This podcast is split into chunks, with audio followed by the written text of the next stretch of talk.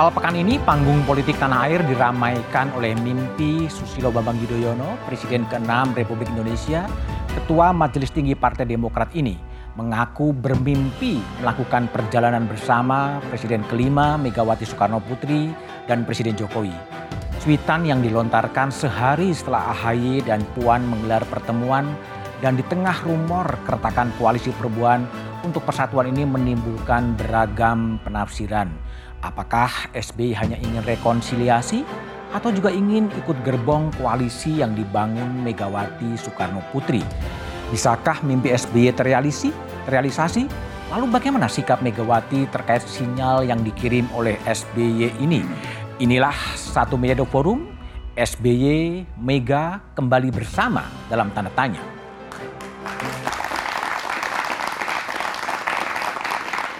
Apakah mimpi SBY akan mewujud menjadi mimpi bangsa ini dan mengarah kepada rekonsiliasi antara SBY dan Megawati akan kembali bersama? Itulah tema satu menjadi forum yang akan saya bahas dengan sejumlah narasumber yang telah hadir di studio.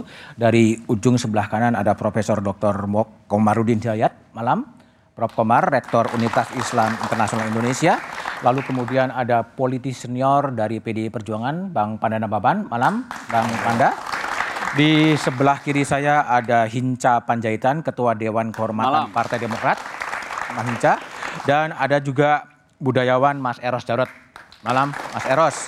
Saya akan mulai diskusi dengan Bang Hinca. Ya. Pak SBY mimpinya apa? Malam atau siang itu sebenarnya? Ini gara-gara sampean yang nulis buku mimpi tentang Indonesia tuh. Loh kenapa tiba-tiba Pak SBY juga bermimpi? Saya ingin menyampaikan poinnya ini. Oke. Okay. Bahwa saya pernah mendampingi beliau lebih dari dua kali naik kereta api. Naik kereta api, ya, okay. Dari Gambir sampai ke uh, Solo. Solo. Dan kemudian bercerita.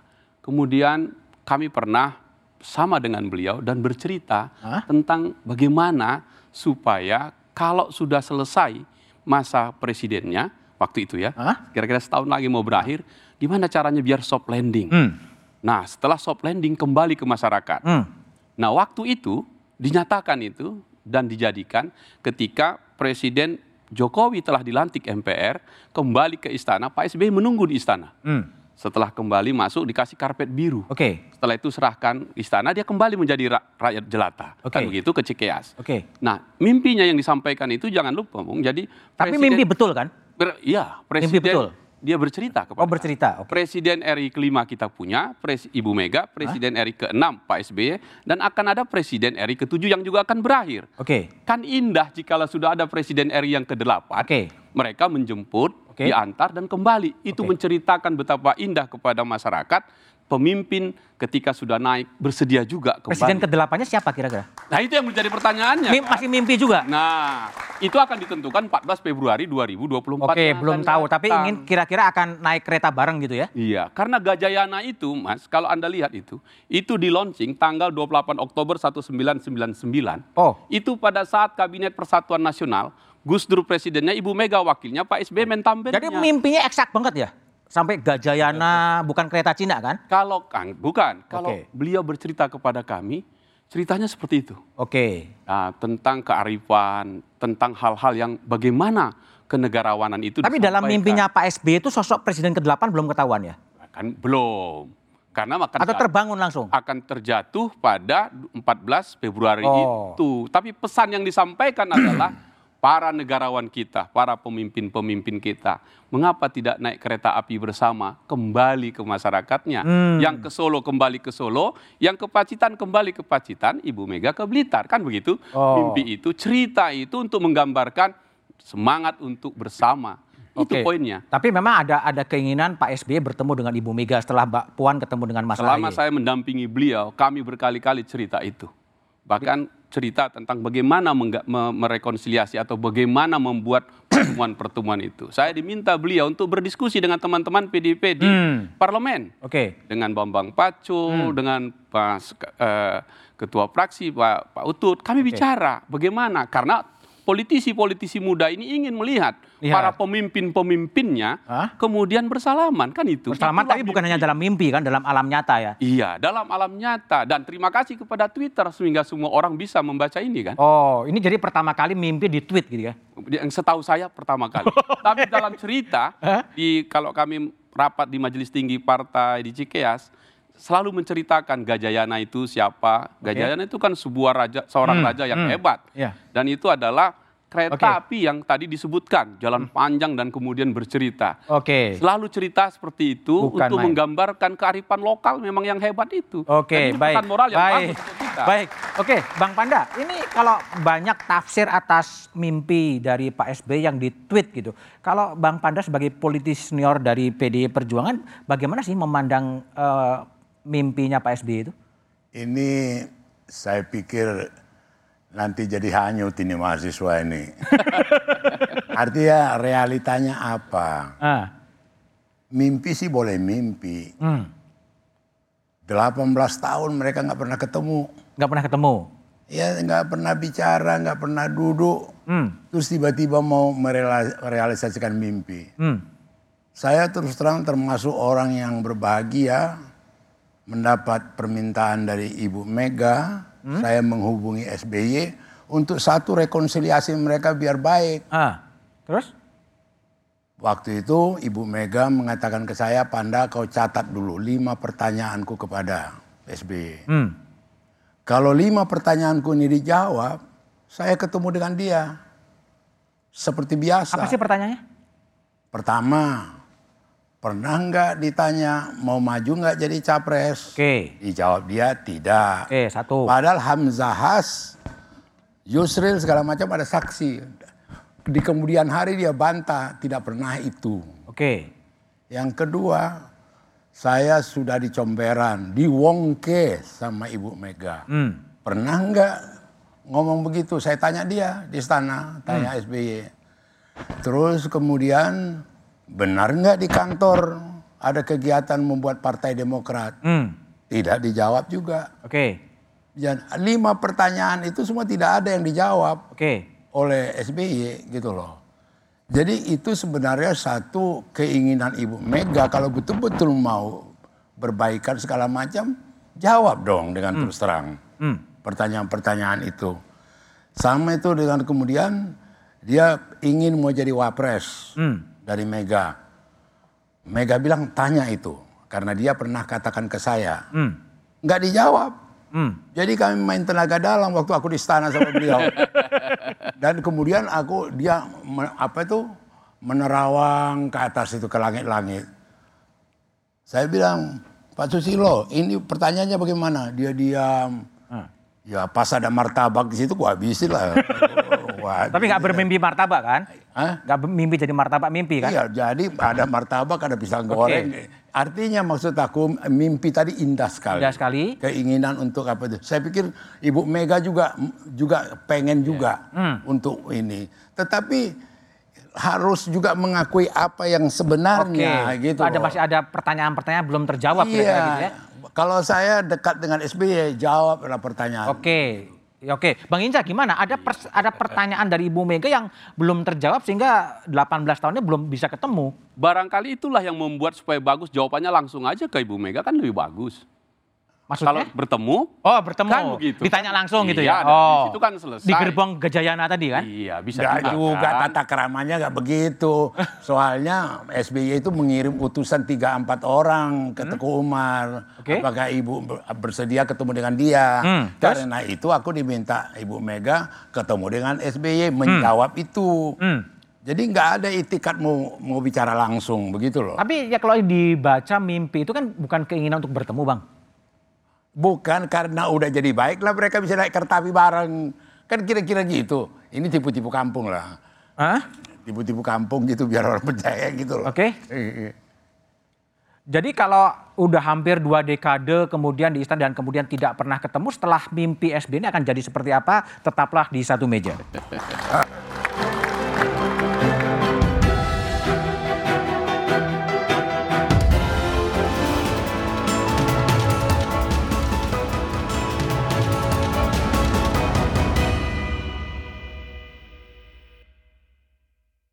PDIP dan Partai Demokrat ini merupakan dua partai yang punya pengalaman sebagai the ruling party, tapi juga sebagai partai oposisi. Mungkin tidak banyak yang punya pengalaman seperti itu. Paripurna, tentu saya tidak ingin membahas masa lalu, tetapi hadirnya kami berdua mudah-mudahan juga menjadi oase bahwa politik itu sering kali menempatkan seseorang atau partai dalam posisi dan sikap yang berbeda. Tetapi persahabatan kami berdua, Mbak Puan Maharani, yang juga selama ini berhubungan baik dengan kami sekeluarga.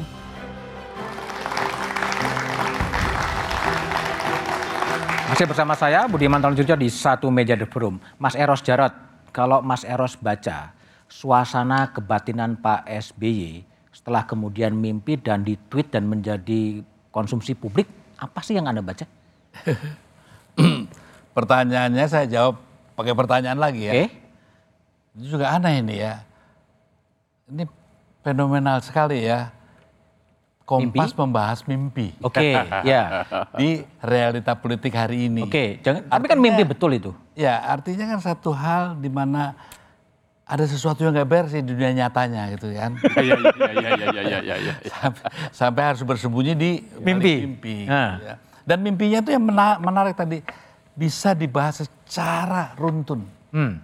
Jadi Detail ya? membahas, ya? itu juga yang menurut menurut saya apa ini ciri-ciri mimpi politik gitu ya. Mimpi politik. Ya. Kalau saya lihat apa yang dilakukan Pak SBY berupaya boleh saja, tapi Hmm. tadi Bung Fanda udah bilang ya, eh, kami berdua mengenal Mbak Mega ya. Hmm. Saya rasa memang ada masa lalu yang mungkin perlu klarifikasi. Oh, Oke. Artinya ada hal-hal yang mungkin di forum ini kurang etis kalau saya bicarakan. Hmm. Ya. Hmm. Ada yang lebih mendasar dari hal-hal yang mungkin berhubungan dengan kepercayaan masing-masing. Hmm. Ya. Nah, ini nanti diterimakan mungkin lebih jauh lagi. Tapi yang pasti satu, ada hal yang mungkin menjadi ganjalan yang luar biasa. Ada ganjalan antara dua pemimpin ini ya. Jadi memang kalau dalam hidup Mbak Mega tuh dia dia jarang seperti itu, tapi ada tiga orang yang setahu saya ya, Hmm. yang kalau istilahnya anak sekarang udah patah arang lah gitu ya. Patah arang. Nah salah satunya kan Pak SBY. Oh, oke. Dan dan itu bukan tanpa alasan. Saya bisa memahami. Saya rasa kita sama Bang Fanda juga mencoba ya untuk mengakurkan itu. Tapi saya juga menghargai kan eh, sikap dia ya Oke. sebagai manusia yang bertahan pada prinsipnya dan keyakinannya. Ya saya bilang ya sudahlah. Cuman memang saya senang lah ngelihat Puan sama Haye gitu Oke. ya. Sudahlah berhenti di generasi itu. Oh, generasi oke. Selanjutnya jangan. Jangan. Tapi juga jangan kita menjudge seolah-olah, wah Mbak Mega ini nggak mau damai. Hmm. Tapi kalau tahu dasar yang sangat mendasar, mungkin kita mema- Bisa paham. mema- bisa mema- memaklumi itu ya. Oke. Dan satu hal lagi yang lebih penting dalam peristiwa kali ini ya, eh, pertemuan AHY sama apa, Puan? Puan, ada hal yang disangkutkan 2024. Itu juga menarik ya. Hmm. Karena juga Itu politik real ya. Ya, karena juga bagaimana eh, cawe-cawenya Pak Presiden itu kan bisa kita kaitkan. Ada kaitannya mimpi pertemuan Puan dengan cawe-cawe ya? Ya ini makanya kan yang menarik, yang menarik bahwasanya di satu sisi kita ingin sekali melihat itu terjadi, ya. tapi ada satu di sisi lain kan ada faktor X juga, Oke. di mana ada satu kandidat yang tidak diinginkan. Hmm, ya. oke. Nah ini juga apakah ini juga dalam rangka seperti itu? Oke. Mudah-mudahan tidak, saya Oke. yakin tidak lah ya. Oke. Tapi juga ada dua juga kemungkinan. Kemungkinan nanti ya ada juga ke analisa yang mengatakan bahwa langkah yang diambil Puan yang walaupun belum tentu selalu sejajar paralel sama sikap ibunya dalam konteks SBY ya. Tapi dalam konteks manuver politik saya rasa bisa kita saya pahami gitu ya. Kenapa? Kalau nanti terjadi ya hanya Pak kalau tiga kandidat ya Oke, oke. yang tinggal tinggal eh, Ganjar dan Prabowo diharapkan dengan hubungan baik ini para pendukung Bergabung. Demokrat tidak Oke. pindah Oke. ke sana Baik. tapi ke Oke, oke, itu bacaan Mas Eros. Tapi Bang Hinca, tadi kan Iya. ada pertanyaan dari Bang Panda dan juga Ba- Ma- Ma- Mas Eros. Ada yang masih mengganjel. Emang ada yang masih mengganjel antara Pak SBY dan Bu Mega? Saya kira kan mereka berdua yang tahu dan saya Oke. kira jikalau pertemuan itu terjadi mereka bicara empat mata saya kira selesai. Selesai. Oke, baik. Dan itu biarlah mereka yang- Biarlah mereka yang menyelesaikan dua Menyelesaikan. pemimpin bangsa itu. Prof Komar, kalau Prof Komar lihat ini yang bisa menarik jarak, ini sebetulnya apa yang sedang terjadi? Tadi kan apa eh, Mas Eros mengatakan ini mimpi politik harus disampaikan realitas tapi harus dimunculkan dalam mimpi. Apa yang terjadi? Iya. Yang pertama, saya tertarik hadir di forum ini karena temanya adalah membangun persahabatan. Oke. Gitu. Eh, kalau saja temanya pro kontra, saya tidak tertarik. Saya silahkan para politisi, Oke. Hinca dan sebagainya. Iya, iya. Satu. Yang kedua, persahabatan itu punya tiga perspektif. Satu, sesama anak bangsa bersahabat itu biasa. Oke. Dan saya seperti itu. Kedua, persahabatan politik penuh kalkulasi. Hmm. Yang ketiga, persahabatan sama-sama negarawan. Hmm. Gitu. Nah, persahabatan yang tulus itu, itu tidak usah membuat kalkulasi masa lalu. Hmm? Ya sudah, forgive and forget. Forgive and forget. Iya, Oke. seorang negarawan, bangsawan, lihat Mandela coba. Hmm. Itu kan dia punya kualitas menaruh persahabatan yang tulus. Hmm.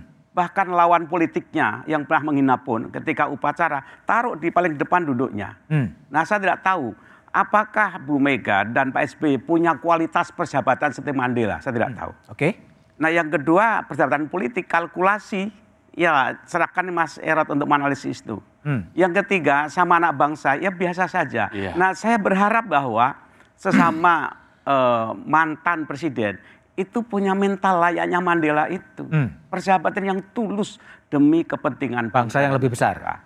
Bahkan ada pengandaian orang semacam eh, Saddam dan Libya itu bisa belajar dari Pak Harto. Hmm. Pak Harto itu punya pasukan, tapi demi rakyatnya dia rela mengundurkan diri. Baik-baik demi bangsa dan rakyatnya. Gaddafi dan Saddam lawan, akhirnya hancur. Dirinya hancur, negaranya hancur. Tapi Indonesia tidak kan, karena Pak Harto demi bangsa negaranya ya sudah aku mundur. Oke. Tuh. Nah satu lagi, dulu di awal-awal kemerdekaan, perbedaan politik itu tajam Biasa. sekali. Perbedaan, tapi persahabatan terjaga baik Hmm. antara Masumi, PKI, Katolik. Waktu itu kan luar biasa tajamnya gitu. Tapi antar sama warga negara Hmm. dan negarawan, mereka baik sekali. Oke. Artinya kalau kita ngomong seperti itu bukan satu ilusi. Ya. Nah terakhir, ya tentu mimpi Pak SBY itu sebuah imajinasi. Semua peradaban besar, perubahan besar dimulai dari sebuah imajinasi. Hmm. Dan saya senang bahwa Pak SBY punya imajinasi tentang persahabatan. Oke, baik. Bang Panda, forgive and forget. Masa lalu udah, kemudian kita membangun persahabatan. Gimana Anda menanggapi respon dari Prof? Ya, kalau saya terus terang, Bu Mega juga saya pikir seperti sikap Mandela itu banyak buktinya. Bagaimana Mega yang menyakiti dia, yang mengapa dia dan segala macam itu dibaikkan sebagai negarawan. Banyak gitu loh. Ini bermula kenapa mesti waktu itu SBY mengirimi utusan. Hmm. Seperti Hica bilang, apa iya sesedang ketemu datang? Nggak terjadi. Karena itulah Mega meminta saya ketemu dengan SBY. Oke. Gitu loh. Jadi sebenarnya Pak Komarudin beliau ini juga banyak yang saya kasih contoh ya. Sama itu waktu peristiwa 27 Juli diserbu, dihancurin. Waktu itu mau people power melawan. Ya. Mega bilang tidak. Hmm. Kita tempuh jalan hukum. Gitu loh. Itu itu betul-betul bukan main. Banyak korban, banyak ini gitu loh. Dan sama Mega tuh tidak ada dendam. Hmm. Tidak ada. Maka dia santai bicara dan segala macam. Cuma yang kenapa dalam upaya mau menjadi baikan itu terus terang aja Mega merasa kok pakai utusan-utusan datang Oke. ke dia. Tapi kalau ke depan masih mungkin kan pertemuan itu? Ya, kenapa nggak mungkin? Tapi tidak perlu dengan prasyarat gitu. Tidak ada persyarat. Artinya dalam arti kata beginilah. Ini kan di buku ini saya udah tulis ini. Apa yang saya ceritakan ini. Bahwa sebenarnya di sini juga Mega mengatakan, udahlah Panda. Kalau dia jawab, dia jelasin itu, nggak ada apa-apa, nggak ada masalah. Oke. Itu yang nggak terjadi. Mungkin dalam pertemuan nanti bisa terjadi ya. Maka itu, tapi jangan pakai utusan. langsung aja. Lo kan Iya, bertemu iya, berempat iya, kan naik kereta tadi kan? Cuma punya nyali nggak? Siapa yang punya nyali? Ya SBY-nya. Lo kan udah mimpi. Oh bu, ya mimpi ya. Oke, Bang Icap, Iya. punya nyali. Ini menarik ini kan. Ah. Kalau kan di mimpi itu Pak Jokowi menemui Pak SBY karena lebih tua. Oke. Bersama-sama baru menemui Ibu Mega lebih tua. Oke. Kan itu etikanya. Ah. Baru kembali. Jadi menurut saya sangat terbuka. Oh, lengkap, jadi- nggak lengkap ceritamu tuh. Mimpinya dia minta dijemput kok. Dia kan dijemput Jokowi. Jemput Jokowi. Karena- Bermimpi aja dia minta dijemput di servis. kan begini, kan logis itu Bang Panda sebagai yang lebih junior kan sudah nggak presiden. Nah baru bersama-sama ke Ibu Mega, Oke. baru dekat ke Gambir, berangkat bagus ilustrasi yang Pak Profesor tadi cakep itu. Oke, Prof Kamar mau merespon pasti ada apa? Ada komunikasi yang tidak tulus Ya, lah. Ini kesempatan Eh. memasuki Indonesia emas. Tunjukkanlah mereka sebagai negarawan yang terbaik, memberikan legasi contoh pada yang muda untuk mengantar menatap masa depan. Oke, Jadi kebesaran jiwa, ketulusan, ini kesempatan, bukan ujian, kesempatan tunjukkan. Nothing tulus kan, orang menyatakan salah minta maaf, siapa pun juga, emang mereka nggak punya salah, pasti ada. hmm. Kemudian SB yang punya salah, pasti ada. Siapa yang nggak punya salah? Hmm. Kita ketika lebaran tinggal mengakui kesalahan kan, Hmm. dan kita kan paling rame mengadakan acara lebaran, Lebaran. maaf-maafan. Iya, iya. Mengapa tidak kita praktekkan? Kok saling maafkan kok suatu yang sulit gitu bagi saya. Nabi itu Yesus Oke. ya, Muhammad kayak apa dia pemaafnya? Hmm. Mengapa kita tidak mencontoh mereka? Oke. Dan mereka bukan tokoh fiktif loh. Hmm. Katanya sebagai panutan. Laksanakan aja. Oke, baik, Mas Eros, sejauh mana sih kemungkinan kemudian terjadinya rekonsiliasi atau pertemuan antara apa eh, Bu Mega dan Pak SBY? Ya kita harus bisa misahkan antara harapan dan realita ya.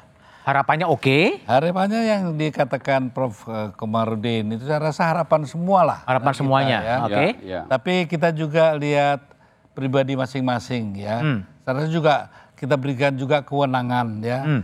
Andai kata beliau-beliau itu bukan dalam posisi mantan kepala negara ya, mungkin tidak apa-apa ya seperti ini. Tapi karena posisi dia sebagai itu mungkin ada baiknya seperti apa yang dianjurkan. Tapi kembali saya katakan, kalau bagi kita yang berada di posisi di luar permasalahan, memang mem- mengatakan itu dengan mudah. ya.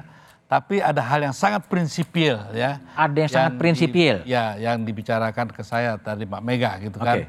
Yang saya rasa nggak etis lah kalau Oke, saya oke. katakan di sini. Dan Jadi itu kalau ada yang prinsip prinsipil. memang belum memungkinkan gitu kalau dari pandangan dari Kalau alam saya- realitas. Kalau menurut saya gitu seperti Bang Panda bilang gitu kan banyak orang mengira bahwa seolah-olah ya Hmm? Bahwa wah Mbak Mega itu memang ndablek gitu kan ya. Hmm. Karena ada masalah yang sangat mendasar. Kalau tidak nggak mungkin seperti itu gitu ya. Karena juga banyak hal-hal contohnya terhadap keluarga Pak Harto pun jadi nggak nggak ada tuh rasa Jadi kalau ada yang masalah mendasar kemungkinannya masih masih masih butuh waktu lagi gitu ya. Saya saya rasa begitu karena apa? Kalau dalam sifat pribadinya di- Mega kan dikenal sebagai orang yang hatinya sekeras batu karang gitu ya. Keras batu karang. Ya sehingga saya rasa dia akan tetap pada pendiriannya Hmm? selama satu satu yang saya saya setuju gitu apa yang sikapnya tidak pernah menjelekkan satu patah kata pun dari mulut dia tentang Pak SBY. Hmm. Tidak pernah. Ya. Oke. Itu yang saya hargai. Makanya eh, usaha waktu saya masih sama-sama dia mencoba mendekatkan itu berluar biasa berkali-kali lah ya. Dan belum berhasil. Sampai kowe iki ngopo to yo? Selalu bilang- dibilang gitu. Karena kita juga memahami masalah yang dihadapinya. Artinya tidak semudah apa kayak Prof Prof tadi betul karena dia berjarak dengan masalahnya pribadinya itu dan memang seharusnya kan begitu ya. Tapi memang ada hal-hal yang di luar yang tadi saya udah bicara di luar rekaman saya bilang saya nggak akan utarakan ini karena kurang kurang Oke. sant- kurang Oke. pas lah. Jadi sebetulnya apa sih eh, mimpi atau tafsir politik dari mimpi SBY? Apakah memang betul hanya sekedar rekonsiliasi atau ada kepentingan-kepentingan eh, praktis politik? Jawabannya setelah jeda berikut ini.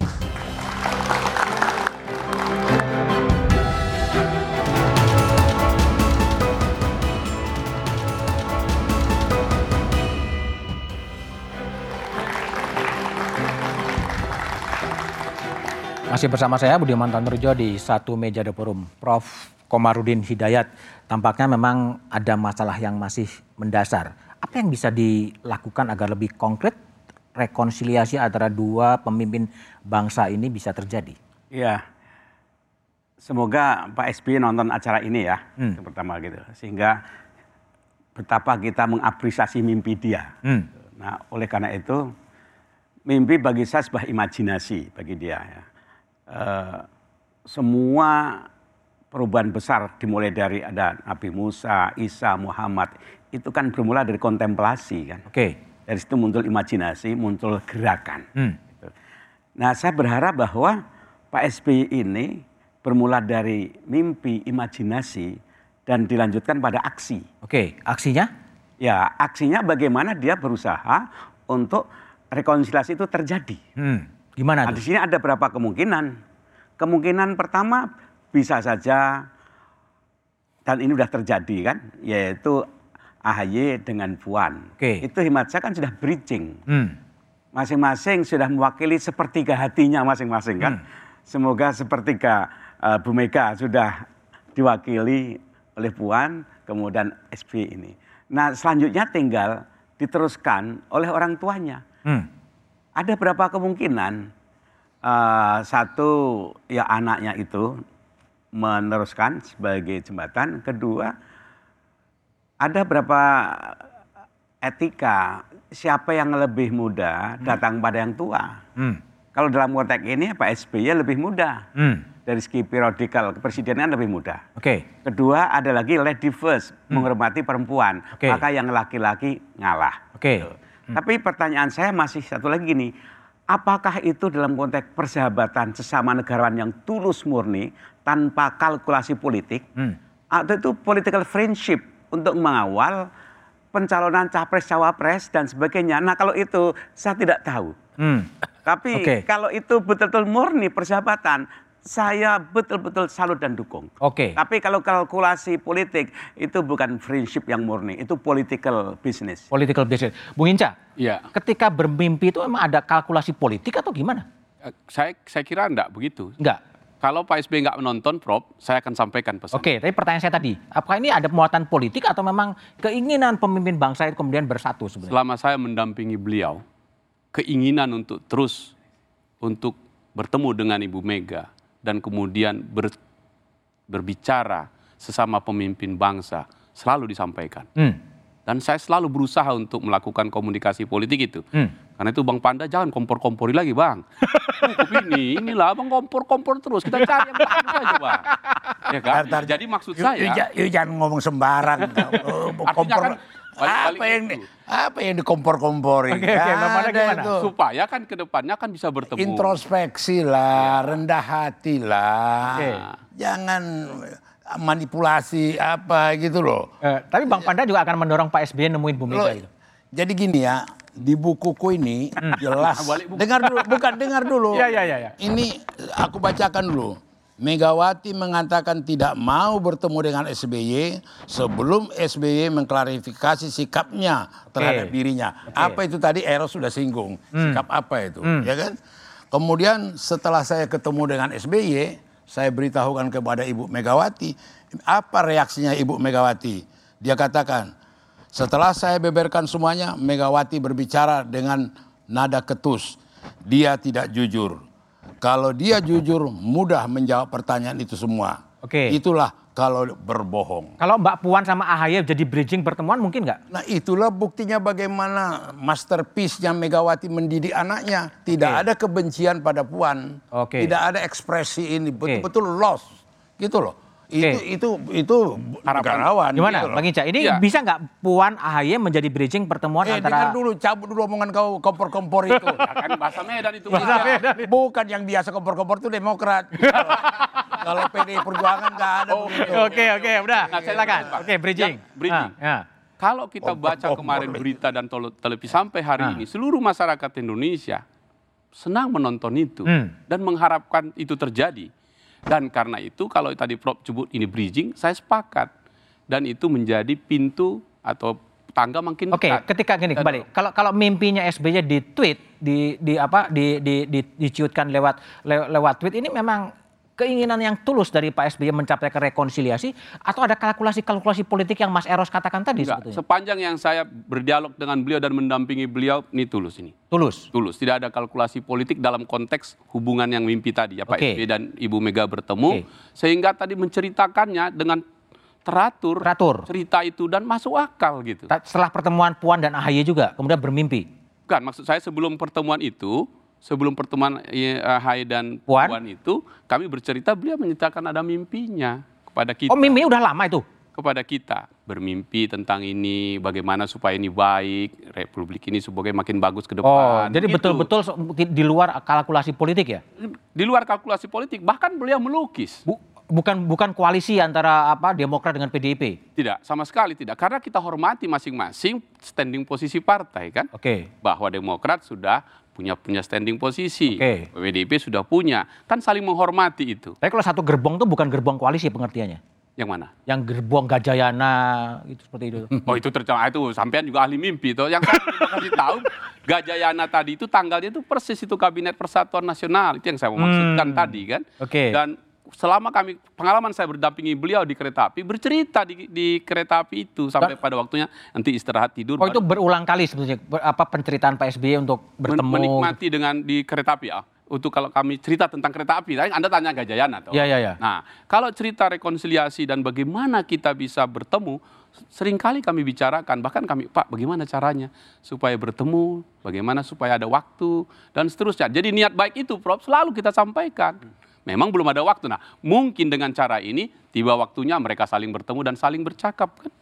Tapi gini Bang Inca, kalau lihat baca Twitternya itu kan ada apa di Gajayana ngobrol berempat sambil minum kopi gitu. Sebelum kan. berangkat, Itu yang yang iya, itu, di- itu yang yang orang keempatnya siapa? Presiden ke-8 kan? Oh, tapi belum masih imajiner gitu. Kan imaj- karena terus presiden ke-8 belum ada kan? Kan dalam bayang mimpinya PSBY Yang nggak dikasih tahu saya. belum belum belum mimpi ke-8. itu belum belum muncul ya. Berarti tunggu itu dulu dong baru ketemu. Oh, Tunggu nunggu dulu. Presiden yang Oh, akan datang. oke. Kalau nurut ceritanya. Kan kalau Wah, astagfirullah makin tersesat kita. Saya hanya mau menjelaskan Oke. bahwa presiden kelima, keenam, ketujuh bertemu kan Oke, begitu. oke, oke. Yang diberangkatkan atau di, di- diantarkan oleh presiden ke-8 mau menceritakan pesan moral itu bahwa negarawan ini begitulah contohnya Oh. kepada masyarakat. Begitu Bang Panda, pandangan Oh, saya begitu. Oke, jadi kira-kira setelah presiden ke-8 nanti terpilih, mereka naik Gajayana berkumpul minum kopi, kira-kira gitu ya? Sebelum berangkat, kalau dalam tweetnya ya sebelum Iya, kalau berangkat tweet kan- itu minum tapi kopi tweet- di Gambir. Di Gambir. Iya, kan Tapi kan bagus, tweetnya kan? bisa diedit kan sebetulnya? Wah itu sampean yang ahli mimpi toh.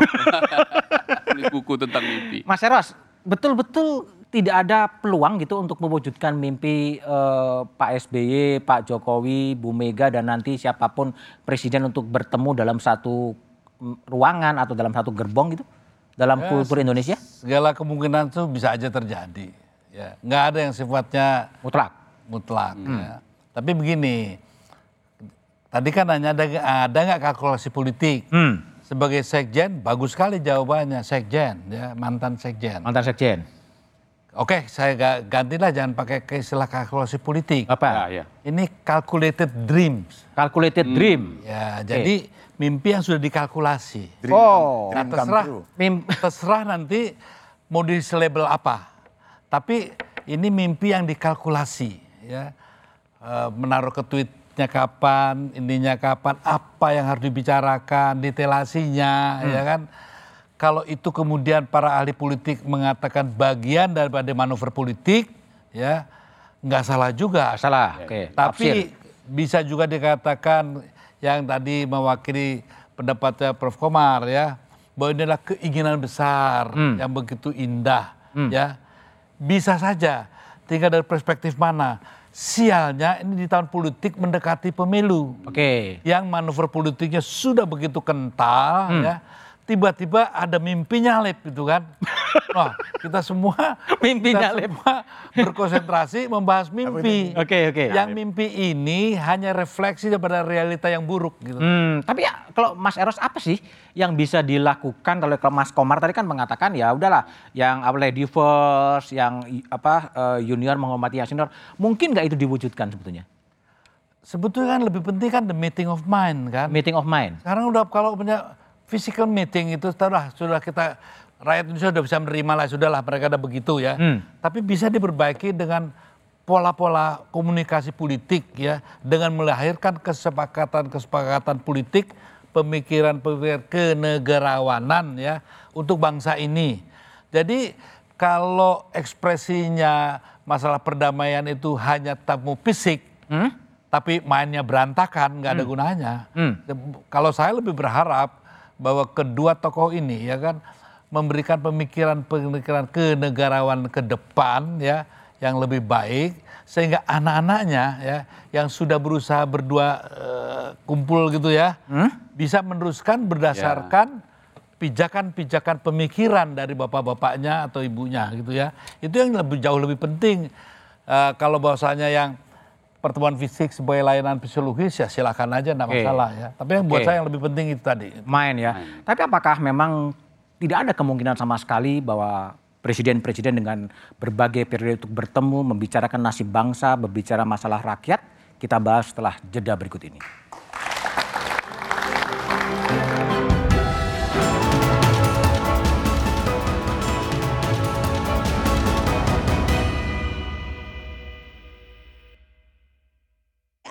Alangkah baiknya kita melangkah beriringan ya, gitu sama-sama untuk kepentingan bangsa, NKRI ya harga mati. Artinya kalau misalkan dari mereka punya pemikiran dari Pak SBY, Bu Mega dan nantinya Pak Jokowi punya pemikiran intinya kayak ngasih saran nih Mas untuk penerusnya nanti ini kayaknya ini, itu it's okay. Saya it's okay untuk ikut terlibat tapi nggak sejauh dalam banget.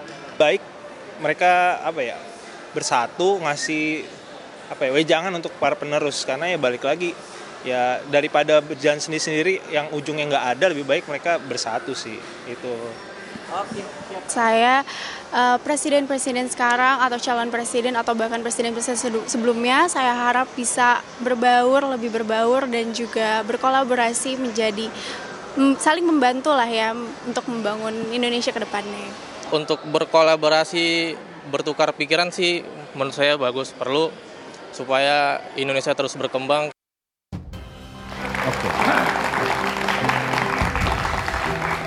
Bang Panda, ada aspirasi dari generasi milenial yang lebih junior soal pertemuan, ada klub yang bergabung membicarakan masalah bangsa. Gimana probabilitasnya? Saya pikir itu satu hal yang indah dan kemudian Ibu Megawati itu sendiri terus terang aja paling berjiwa besar, negarawan dan tidak ada satu kebencian gitu loh. Cuma memang terus terang sifatnya jangan dibohongi. Oke.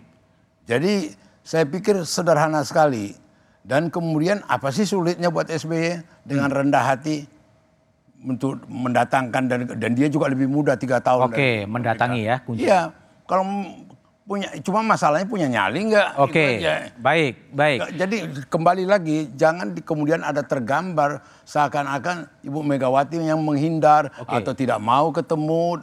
Lihat aja dengan lawan-lawan politik yang lain. Banyak contoh yang dia tunjukkan jiwa besarnya, Oke. rasa apa rasa damainya gitu loh. Nah kebetulan yang satu ini punya cerita, itu Oke, aja baik. cerita itulah diatasi. Oke, Gitu loh. ya baik, Bang Ica, mau nggak sih dibalik Lady Force tadi ke arah seperti itu? Ya, saya ingin menyampaikan dalam kesempatan ini berkali-kali disampaikan beliau kepada kami dan kami berusaha terus.